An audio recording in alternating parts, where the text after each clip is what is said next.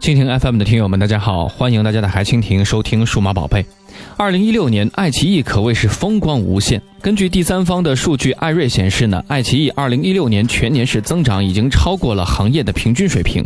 爱奇艺在全球热门应用综合收入呢是位列第七，实现亚洲在线视频平台的全球收入榜排位历史上以来的最高一位。如此成就之下，爱奇艺的上市传闻一直不绝于耳。最近呢，外媒报道称，爱奇艺计划在二零一七年 IPO 上市，以五十亿美元的一个估值，预计呢是募资十亿美元左右。而官方总是不置可否，这究竟是为什么呢？其实呢，就是站在资本肩头上的风光了。主要是因为这份风光是需要付出代价的。爱奇艺的市场地位可以说站在资本的肩头上。众所周知，爱奇艺已经归百度门下。根据百度二零一六年全年的财报披露，内容成本上的投入几乎是连年翻倍的。二零一二年披露爱奇艺为主的内容呢，成本开始，百度从二点一五一亿元、八点三零四亿元、十八点七二亿元到三十七点四五亿元，一路增长到了最近的七十八点六四亿元。高昂的成本是支持了爱奇艺视频龙头的地位，却无法改变它大幅亏损的事实。一个数据就可以证明这一点：从二零一三年到二零一五年，由于不断的加快的一个烧钱速度，爱奇艺分别亏损了七点四三亿元、十一点一亿元和二十三点八亿元。视频网站盈利能力差已经是多年的顽疾了。越来越长的广告时间不仅对用户体验造成了不良影响，也没有从根本上去解决盈利的问题。而目前流行的付费会员的机制，市场用户仍然是需要一个培养的阶段，也没有帮助视频网站实现盈利。再者就是腾讯和优酷的威胁。虽然爱奇艺目前是处于领先地位，但这个位置在腾讯、优酷的步步紧逼之下，看起来总是摇摇晃晃，必须靠不断的融资稳住当前的地位，维持今后的一个发展。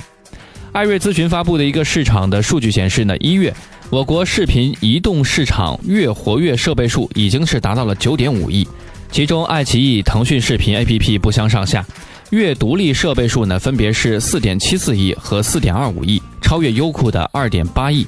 腾讯视频移动 PC OTT 三端跨屏播放设备数行业第一，并且是超过了爱奇艺和优酷的总和。同时，优酷的威胁也不可忽视，阿里不可能轻易的投降，尤其是优酷已经成为阿里的全资的子公司。还有就是可转债认购完成上市铺路，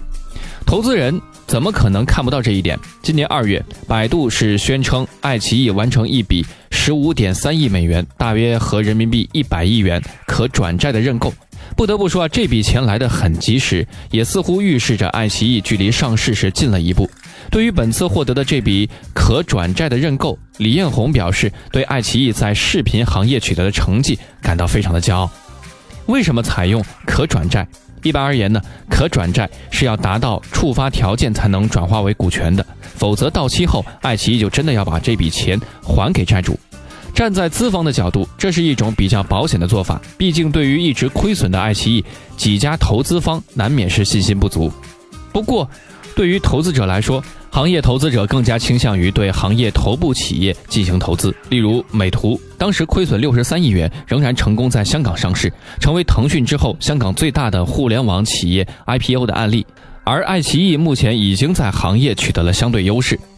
好了，来说一说为什么是香港呢？市场层面，按照爱奇艺的亏损的程度以及募资的规模，国内资本市场在有限的条件下，可能很难容纳这样一个庞然大物。美国与香港是爱奇艺上市潜在的目的地。相比之下，爱奇艺在香港上市的可能性要更大。曾经以优势为代表中国视频网站一直是无法获得华尔街足够的认可，因此爱奇艺赴美上市一定会慎之又慎。而去香港 IPO 的吸引力呢，正在变大。在连接深交所和港交所的深港通逐步运行后，未来国内的股民呢，也可以通过自己的账户直接购买港股票。对于拥有三点三亿用户、两千万付费会员的爱奇艺来说，这也是一个不小的吸引力。既能把用户市场和资本市场结合，又能够利用资本市场来撬动更大的资金支持，这些因素都客观上增加了爱奇艺选择香港的可能性。